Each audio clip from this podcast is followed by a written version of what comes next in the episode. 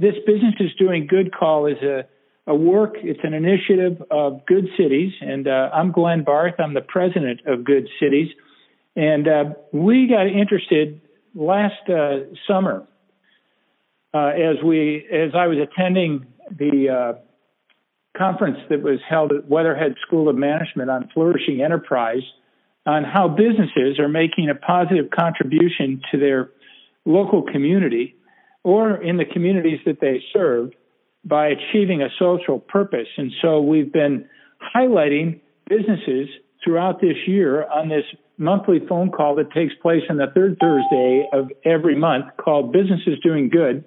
And uh, we're highlighting all those businesses that we're coming across who are ch- seeking to achieve uh, a social purpose, a good social impact in the local community or in the communities that they serve around the country and around the world.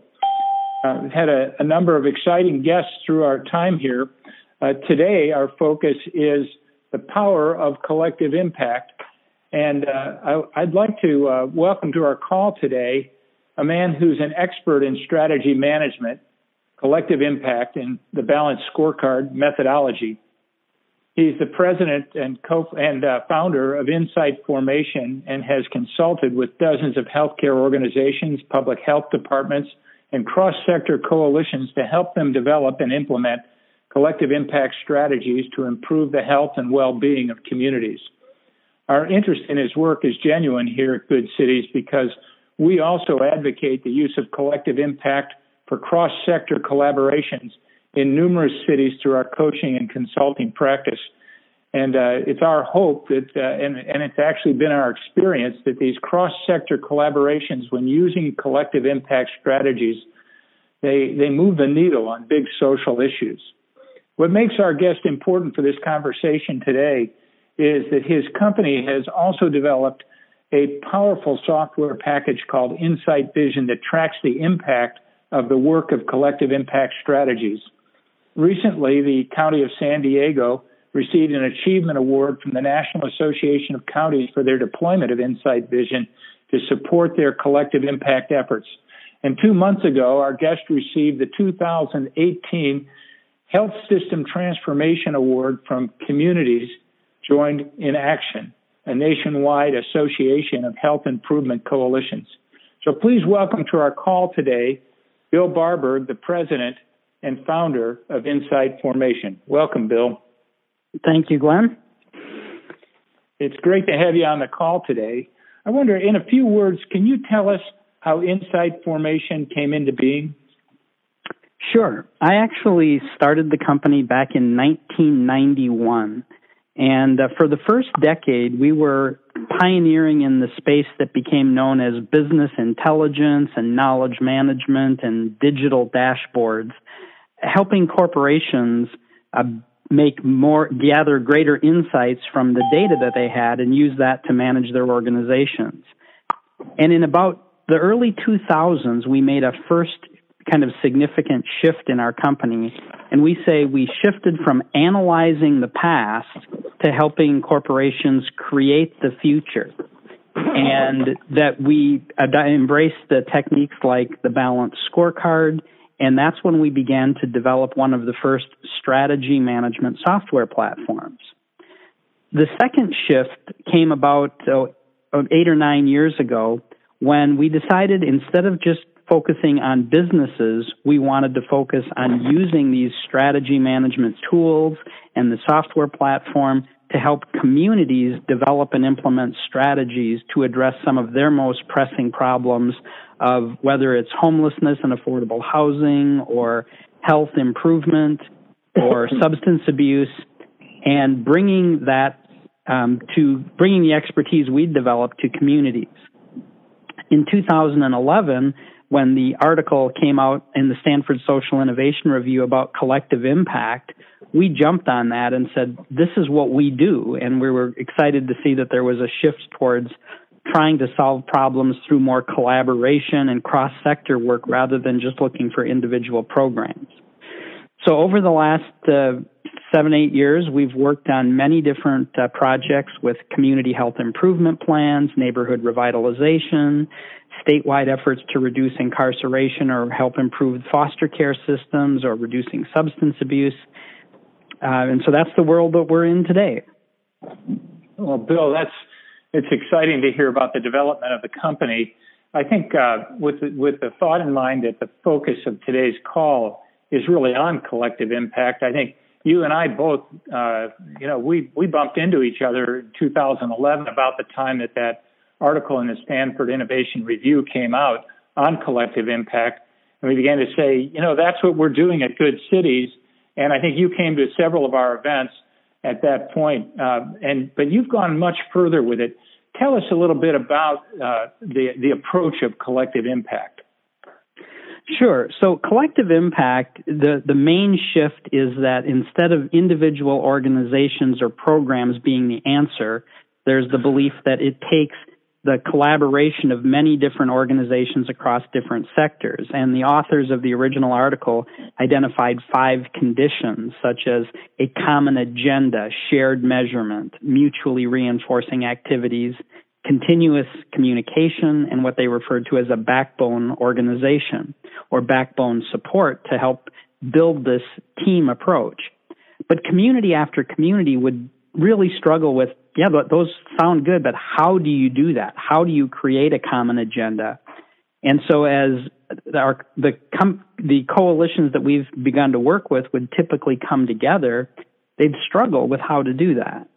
And one of the uh, examples that has really, I think, been a nice success story is in North Colorado in Weld County. And they had a health improvement coalition that uh, had over 60 organizations. They were passionate about it. But the, the, the executive director said that when they'd get together, it was like being in a crowded restaurant. Everyone was talking about what they were doing and they were building relationships to some extent, but it was like a roar, a, a dull roar of trying to figure out what was going on. So they were trying to do collective impact, but they really didn't have techniques and tools to enable that and that's where where we stepped in or we were we were engaged to help them improve their community teamwork. And one of the first things we did was help them develop a strategy map. And that's a very powerful technique that comes from the balanced scorecard methodology to map out a long-term journey that's going to have a lot of moving parts as as we go. So in the situation there we had over 30 organizations that were actively involved, people from three competing hospitals, the United Way, the local government, major nonprofits, the funders. And we picked several different topics, and one of them was healthy eating. And how do they improve healthy eating across their community of about 250,000 people? So we uh, through the kind of a dialogue and through some processes we bring, we developed a we help them develop a strategy map. And I think as an example of how the collective impact really worked, we'll I'll just share about one of the objectives on that strategy map was to expand their their farmers markets. Because they as they looked at their data, they found that their largest farmers market had had declining sales for four consecutive years. And so that's obviously not the direction they wanted to go. And with collective impact, we, the mindset is mutually reinforcing activities. How can the community work together as a team to move, accomplish the objectives that they're trying to achieve and move the measures in the right direction? So we, instead of looking at the performance of the farmer's market, we looked at what is the potential for others in the community to support that effort. And so one group that was doing cooking classes said, well, we can do on-site cooking classes on, on cooking with the types of produce that they get at the farmer's market. Other groups did entertainment or children's programs. One of the fo- uh, foundations uh, financed a, a practice that works very well called Double Up Food Bucks, where people using their food stamp or their SNAP cards get an extra $10 for every $10 they spend on local produce. And other groups did outreach, just sharing about the farmers market. And for the last three years, the farmers market sales have gone up, up, up to where they're now at a record high. So that's an example of kind of the big picture, how we helped bring some techniques and tools that enabled them to do collective impact. They used our software platform, so they have a website called thrivingweld.com, which shows how all of these organizations are on the same page, working together and pulling in other community partners to get things done. And the CEO, yeah, yeah, wow. just the, the CEO who said that. Oh, yeah. Oh, go ahead. Well, I, I want you to pick up on that in just one second here. But I think that's extremely exciting, and and I know you you mentioned strategy mapping right at the very start of you know of this story. One of the things I I uh, I love about what you share is uh, you you can't really manage uh, a complex process by big documents. Uh, do you want to just mention a little bit about that because I know a lot of strategic planning is done uh, by helping people think creatively and put big documents up on the wall as they're planning. And uh, just wondered if you might want to dive into that momentarily. And how do you do things differently with strategy mapping? And uh, and then just uh, if you would, maybe you have one more story of another community that you're that you'd like to sure. tell us about. Yeah, the strategy map becomes a, a simple visual picture of what you're trying to change and what the drivers are. And it doesn't include all of the detail about what projects and who's doing what. But by taking that out, you have a much less, you have an uncluttered and easy to understand um, picture of where you're trying to go as a community. And then each year you can be updating what steps do we need to take? What partners do we need to bring in? And you have a consistent set of measures based on that strategy map that you're trying to move. And so instead of having a big document that kind of sits on the shelf, you have the the map and a constant process of what can we do to improve on in these key areas and then the software platform helps you manage that. And after using this approach and having the strategy map for now for uh, four years, the CEO said their meetings are more like being in a theater with surround sound because all of these different stakeholders understand the big picture framework. So that was um, that's been a really encouraging example of collective impact that's been featured nationally quite a bit now. I think that's exciting. You know, to to move from the uh, the meetings that were uh, just somewhat unorganized and everyone telling everyone else what they were doing to uh, a clear strategy map. Now, add to this, add to this one more layer, Bill, as you tell maybe one more story here, or you can go deeper in this story if you'd like. Talk a little bit about, you know, Insight Formation is the name of the company. Insight Vision is the name of the software. And uh, I remember the first time you told me about it, and then you began to show it to me. It's like uh, having a strategy map uh, and having something like the zoom ability of Google Maps, where you can see every level of the strategy as it's being played out from the strategy to the goals to the objectives, right down to the tactics. And, uh, and you can in real time see what impact is being made or what impact is not being made by the approach you're taking? Sure. So the second example is our work with the Prevention Management Organization across the entire state of Wyoming. And they hmm. focus mm. on reducing misuse of alcohol, tobacco, opioids, and other drugs, and suicide prevention. And mm. it, as is often the case, they have a limited budget and they were trying to impact all 23 counties. So we helped them again develop a strategy map template for each one of those issues and along with recommended measures and then each county got to pick the things that they wanted to do. They didn't have to reinvent the wheel, but they weren't being forced to do anything. They just had a template to work from. Mm. And then as they began to look at their their objectives such as reducing um, uh, the uh, availability of opioids for being misused, doing drug take back programs or, or things like safe storage campaigns. They could have, um, each county could be tracking what they were doing, who was doing which things. And with the Insight Vision software now, you can go in and see not only the measures of the, the overdose rates and things like that, but you can see the progress of each county working on the actions that they've picked.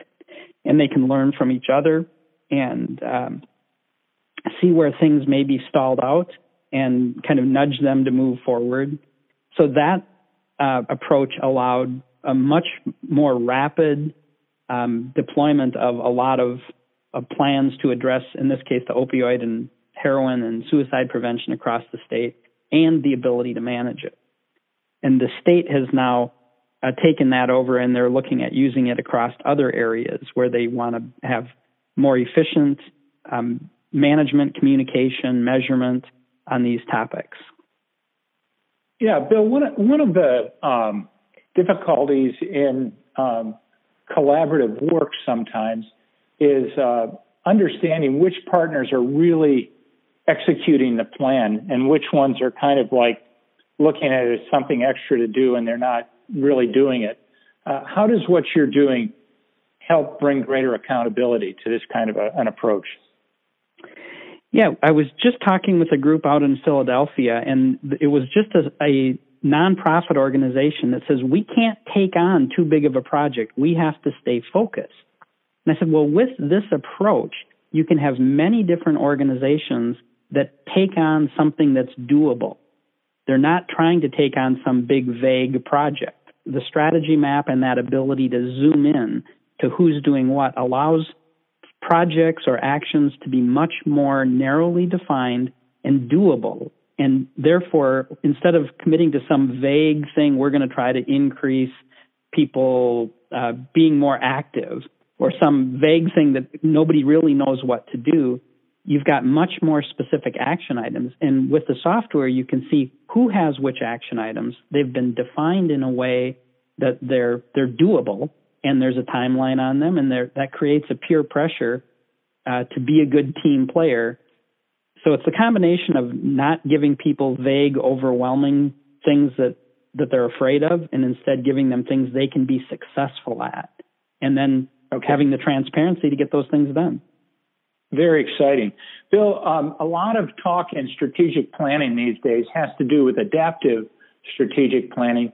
How does this, the uh, strategy map and uh, you said has to do with long, the long-term vision of where you're going to go with things and the software, how does it help the, the kind of work that you're doing adapt to, uh, say, whether or not specific goals or objectives or, or tactics are really working, and if they're not working, uh, is there a chance for the for the group that's working on this to take a look at that, evaluate it, and change direction?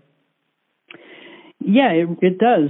I think the biggest advantage is that because the strategy map doesn't have all of the specific actions and details, it creates a more enduring framework that the community knows is going to take several years. And each time they create a strategic plan, they're not starting from scratch. They're going back and saying, do we still want to reduce diabetes? Check. We, and we, we, we said one of the key drivers of that is improving healthy eating, and another might be active living. We don't have to rediscuss that, and we're measuring that, and we can know the progress we're making. A driver of that is improving access to healthy food, and a driver of that might be farmers markets, another might be healthy food in schools. But as you have those those bigger pieces that the community's agreed on, you don't have to. Re- you can change them if you want, but most of the changes tends to be on what can we do this year. Whereas many strategic plans are so, have all the detailed actions, and each each year or three years, um, you're kind of starting from scratch. So this mm. um, really streamlines the process and allows people to start building teamwork, which takes time. Uh, but at least you you can build that teamwork around a structure that has a, a good consensus, and you can still adapt it as you need to. Yeah, I've looked at uh, with you. I've I've had the chance to review uh, the software and and uh, how each aspect of it is is being measured against uh, socially accepted measurements uh, in various you know in various um, initiatives that you that you've been involved with through Insight Formation and with Insight Vision software. And um, I, I think one of the things that really struck me was not only might you be able to see whether someone is doing the work that they promised you they do, or if they are doing the work and the results not being achieved, there's a chance to review that that part of the strategy and and uh, and refocus it. So I'm very appreciative of the fact that uh, what you do, I think, is is highly adaptive, Bill. Uh, can you talk uh, a little bit uh, about how people on the call might learn more about insight formation and insight vision and what it might have to offer in their own community? Sure. Well, we have a website, www.insight, INSIGHTFORMATION.COM and on that, we have uh, resources. We have a lot of recorded webinars on many different topics, from dismantling institutional racism to uh, you know, success stories on working with affordable housing, or uh, we have a lot on there with the opioid and heroin crisis because that's been a focus a lot lately. We have uh, white papers. Uh, I've just completed a white paper on improving funder teamwork because so many of the nonprofits respond to whatever the funders are are funding and, and how their processes work. And funders are not usually very working as a clear team, even if they have a funding collaborative. So we have white mm. papers on that and, and many other topics that we share freely. And we're, we've developed resource hubs like a Wikipedia, but filled with the tools and, and shareable information on a growing number of these topics as well. And, and the Opioid Coalition Resource Hub is accessible from our website as that's the one that's the most, the furthest along.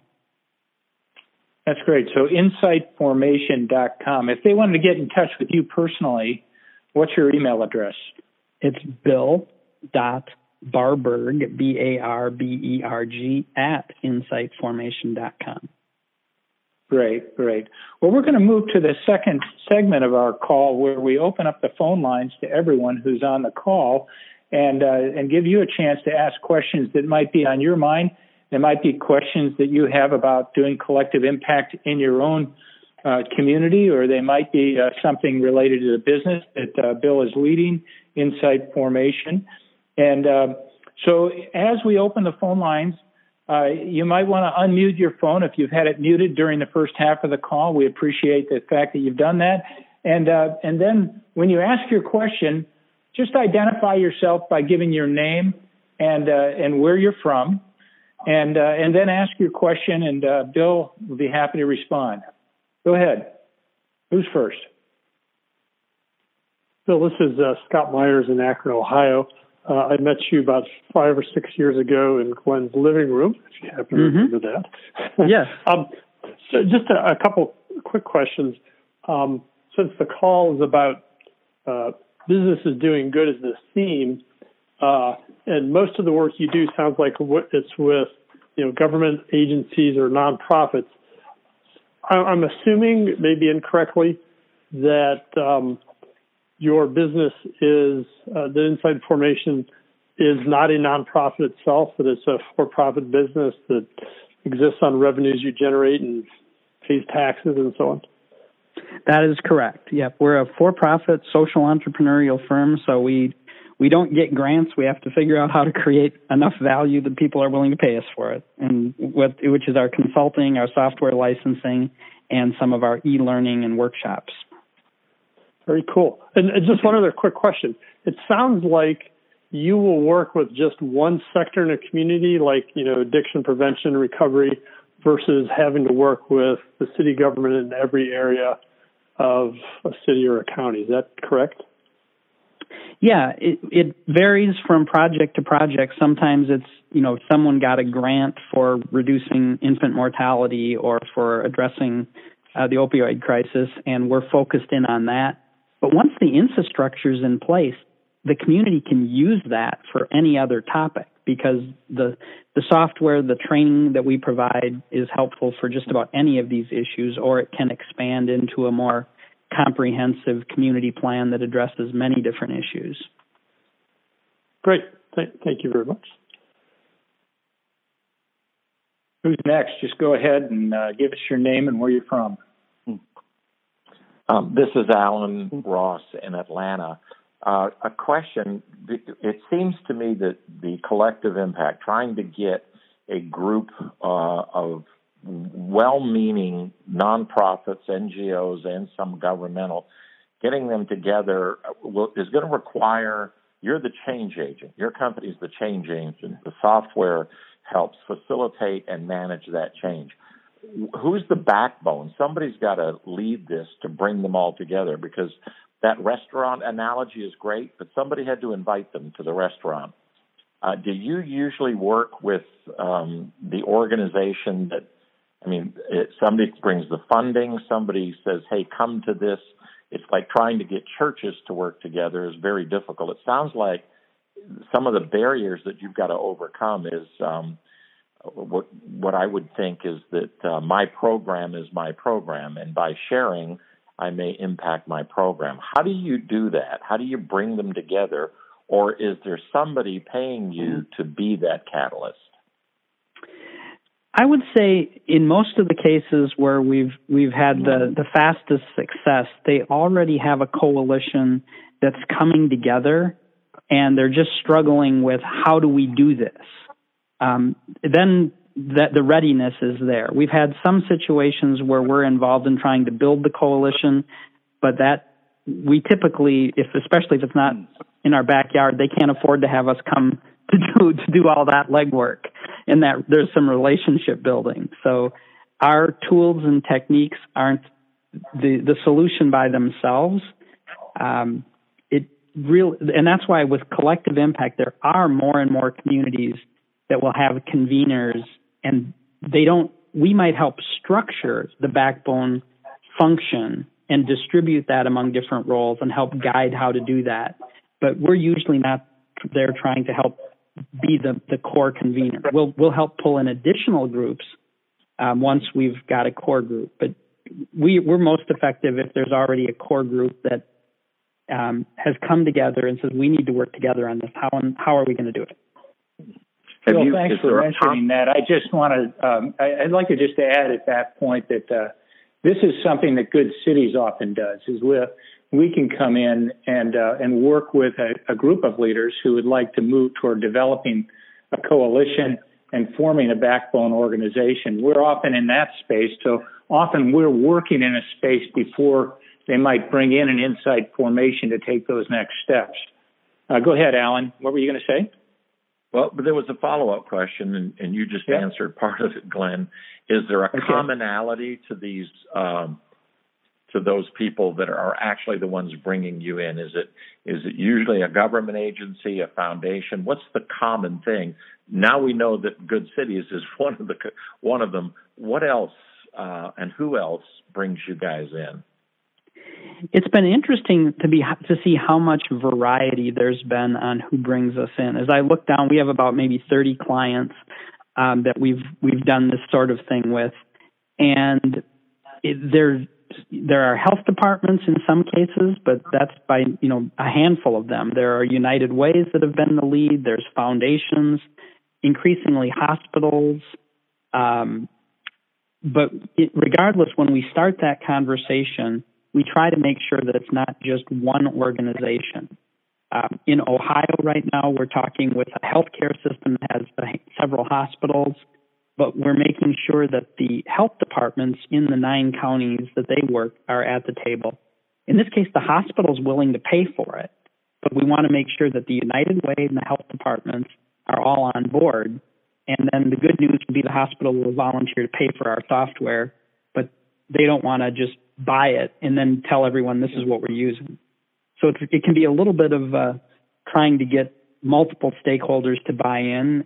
Um, and we have a real variety of who takes the lead on that and who actually signs the contract with us.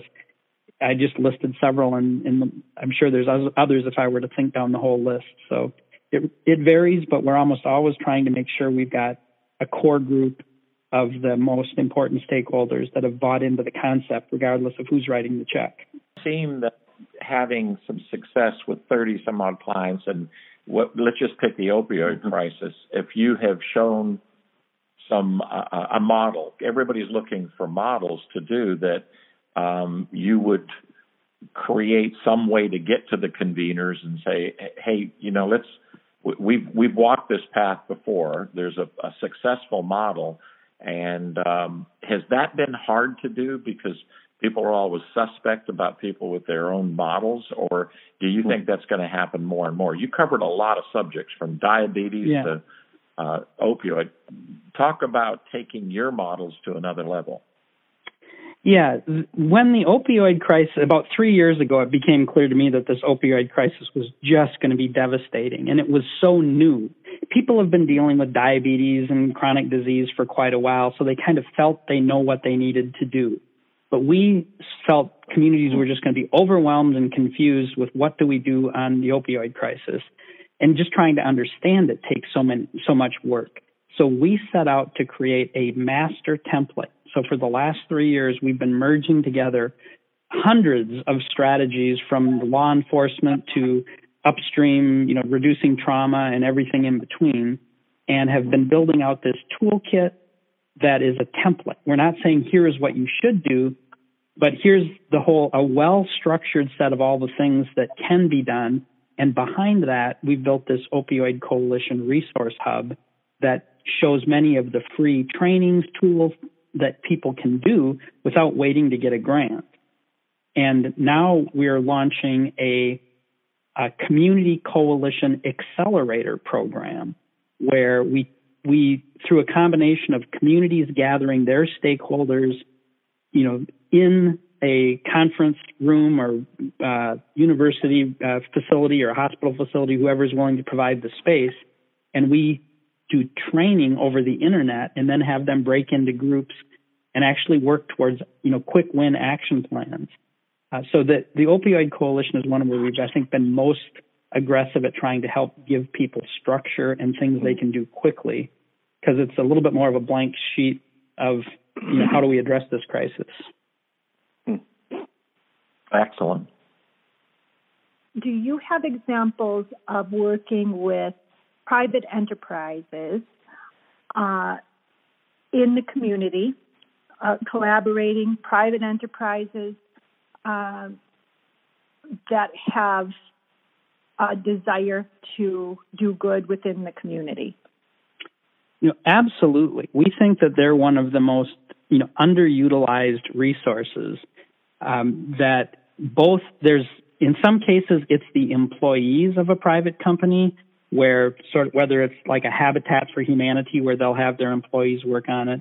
Other cases, the companies are stepping up and saying, we can be part of a team, and, it might be providing jobs for people who are returning after incarceration or who are in recovery, knowing that there's other people supporting that those individuals to help make it successful. Usually, an organization can't do something by themselves, but if you combine them with others, they can feel now I can do that piece. So there's many ways that businesses I think are very important. Uh, they have a lot at stake with the health of their employees, with housing, with the uh, opioid crisis. So we definitely try to have employers at the table, and we think social entrepreneurship and helping uh, nurture small for-profit businesses that can give people a pathway to ownership and sustainable income and wealth is another very important part of this. Mm-hmm. Have you worked where the private entity spearheads the effort? Yes. In actually, our project in Detroit was a for-profit property management firm managing a whole bunch of uh, housing properties, and we helped create communities of hope by really engaging the people and nonprofit organizations to help create a more a better environment for people to thrive. And they were they they were a for profit, just you know, they were socially minded, but they definitely wanted to be profitable and be more profitable, right. but do it in a way that benefited others. Great, thank you. Bill, this is uh, Scott Myers again. One of the things I've noticed uh, before I got real involved in um, you know, local community collaborative efforts like what you're describing.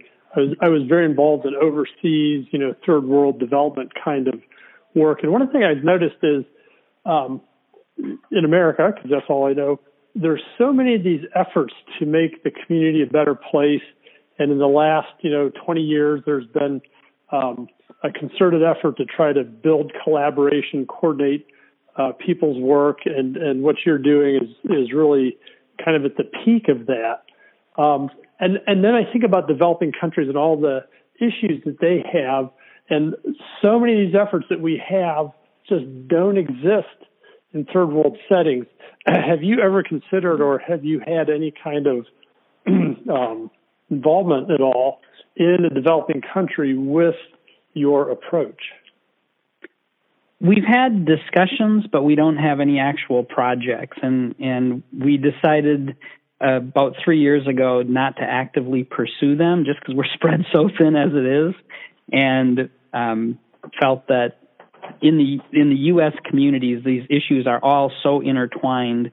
We're already having to become expert on so many things just in U.S. cities and rural parts of the United States that we decided even though what we do is very relevant and could be useful in developing countries, that that we needed to resist that temptation and because we would just spread ourselves too thin. So if I had somebody from who was doing work in a developing country, you would not appreciate me sicking them on you, or would that be okay? Mm. Oh, I, I own that. If they were well enough funded that we weren't having to put a bunch of you know ramp up time on it, but it probably wouldn't be a great fit. They'd ha- they would they would have to come with a very good funding and a willingness to invest in our working with them rather than so often we're we're having a lot of investment that we're doing up front to make sure we can come in and really bring value to the clients and we just can't pick up more topics right. um, unless they're well funded and allow us to to do that without taking a lot of risk. Okay, meaning you've got some infrastructure that works in the states right. that might not work in another country, or just you you're expecting maybe they would want the service without paying the way clients in the U.S. do. Um, it could be either, but the techniques and our software could certainly work in those scenarios. Um, so, but I, like I said, we haven't been pursuing them because we felt really stretched with even the number of topics that we're dealing with in uh, here in the U.S. Sure. Thank you very much. Yeah, this is Norman Harrington. Uh, I don't have as much of, of a question, I think, uh, as uh, more of just a comment. Um, I know having worked with one of your clients, NAZ, the Northside Achievement Zone, um, in the early days of developing, quote, the collaborative uh, collaboration, a community collaborative behind that, um, that a lot of time and energy was and investment was put into putting in place the infrastructure uh, as you would as you I think you refer to it as the backbone organization uh, that would be able to support a collaborative effort.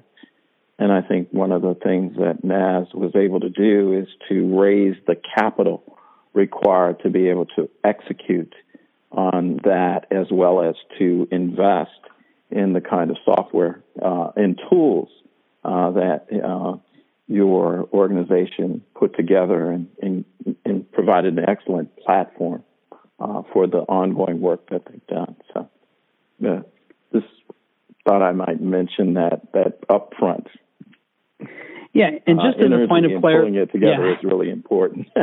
so, yeah, and as as a yeah. point of clarification, the the NAZ mm-hmm. software technology platform was developed by the company that our chief technology officer used to work for for 12 years. So it was that we mm-hmm. it wasn't actually our software, and they're technically oh, okay. not our client, but they're gotcha. a client of a person who's a core part of our team now, who's joined us. So we have a relationship there, but not as a as a direct client. So, one of the situations around collective impact was in Monterey County, California. At one point, I think they counted over 15 different collective impact efforts going on in their community nine around uh, health, five around education, four around safety and crime. And it was just everyone was being invited to all of these collective impact meetings, and they were all doing things differently.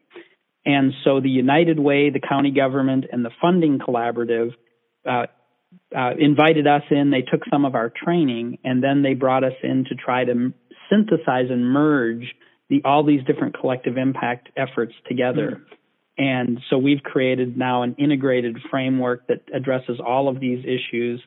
Uh, and they're pretty excited about how now that there's as each group, each individual coalition or some of their different nonprofits begin working on their new strategic plans, they can show how they fit into this uh, more integrated framework that addresses many different issues that are all, that rather than having everyone working, you know, uh, separately and with all this overlap. So sometimes they had they felt they had collective impact fatigue, and now now they're really excited in how we with the techniques and the the software have given them much more of a uh, integrated framework.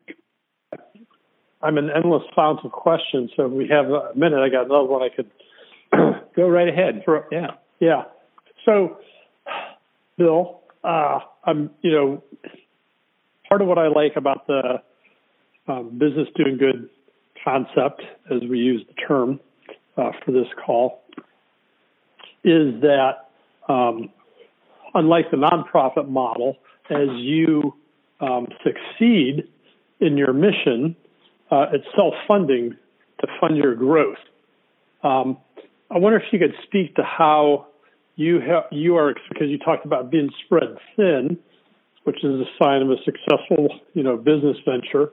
Um, but how how are you experiencing constraints on growth?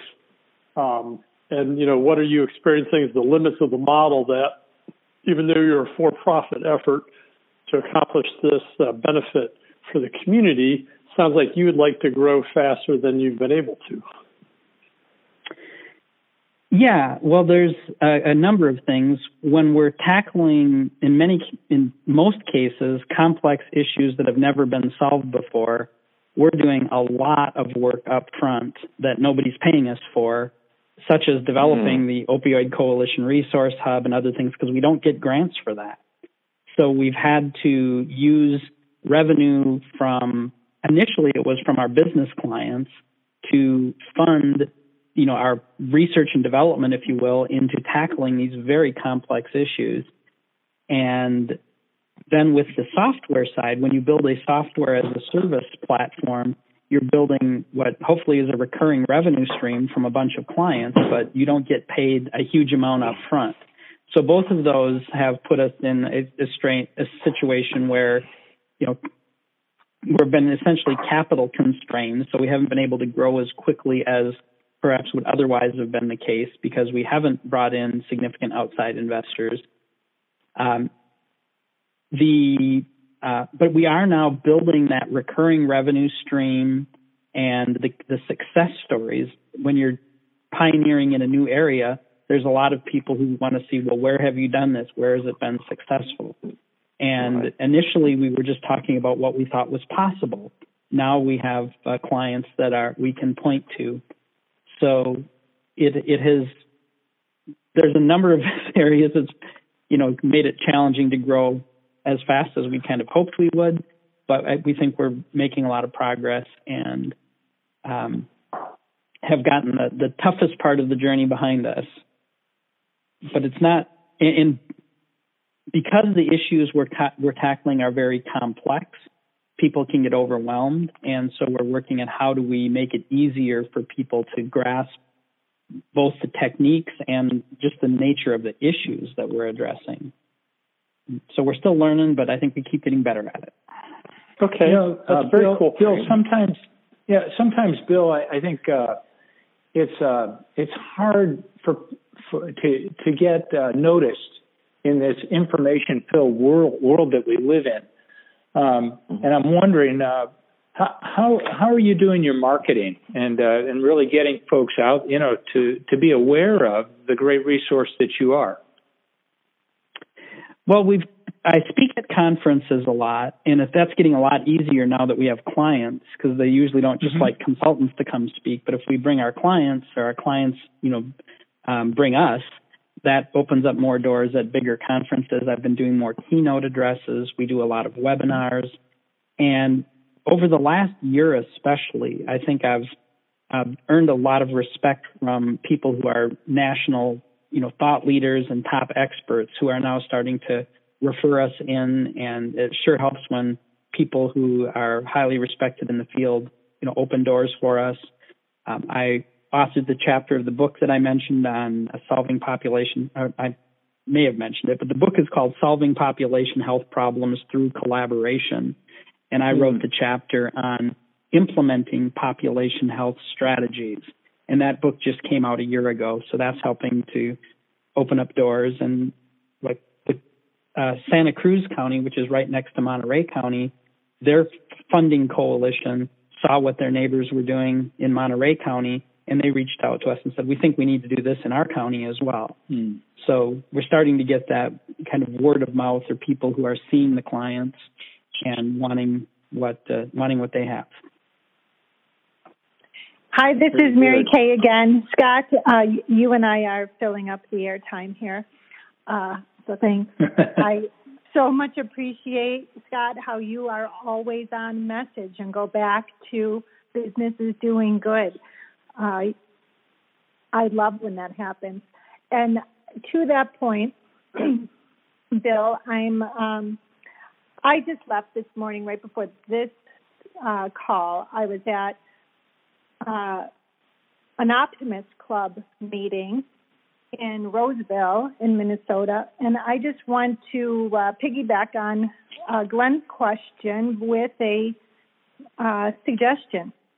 Uh, at our Optimist Club, there's a hundred members in Roseville, and at least half of those members are city directors and influencers, and in, on the local level here in your your home state. And uh, that might be a, uh, an opportunity for you to present or participate. The lineup of uh, speakers is just um, amazing, the people that they bring in to this group. Uh, next month, Patty Wetterling is going to be there.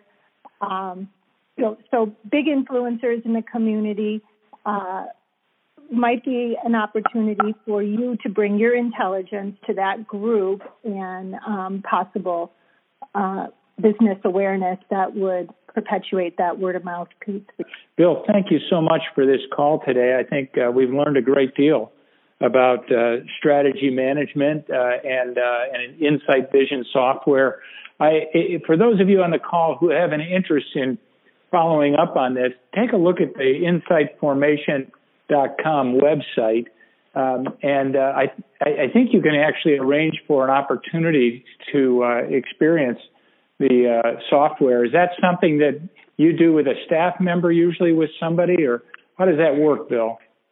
Yeah, it depend. Um, it will either be me or someone else. Uh, if they want a, a, a live demo, we certainly can do that.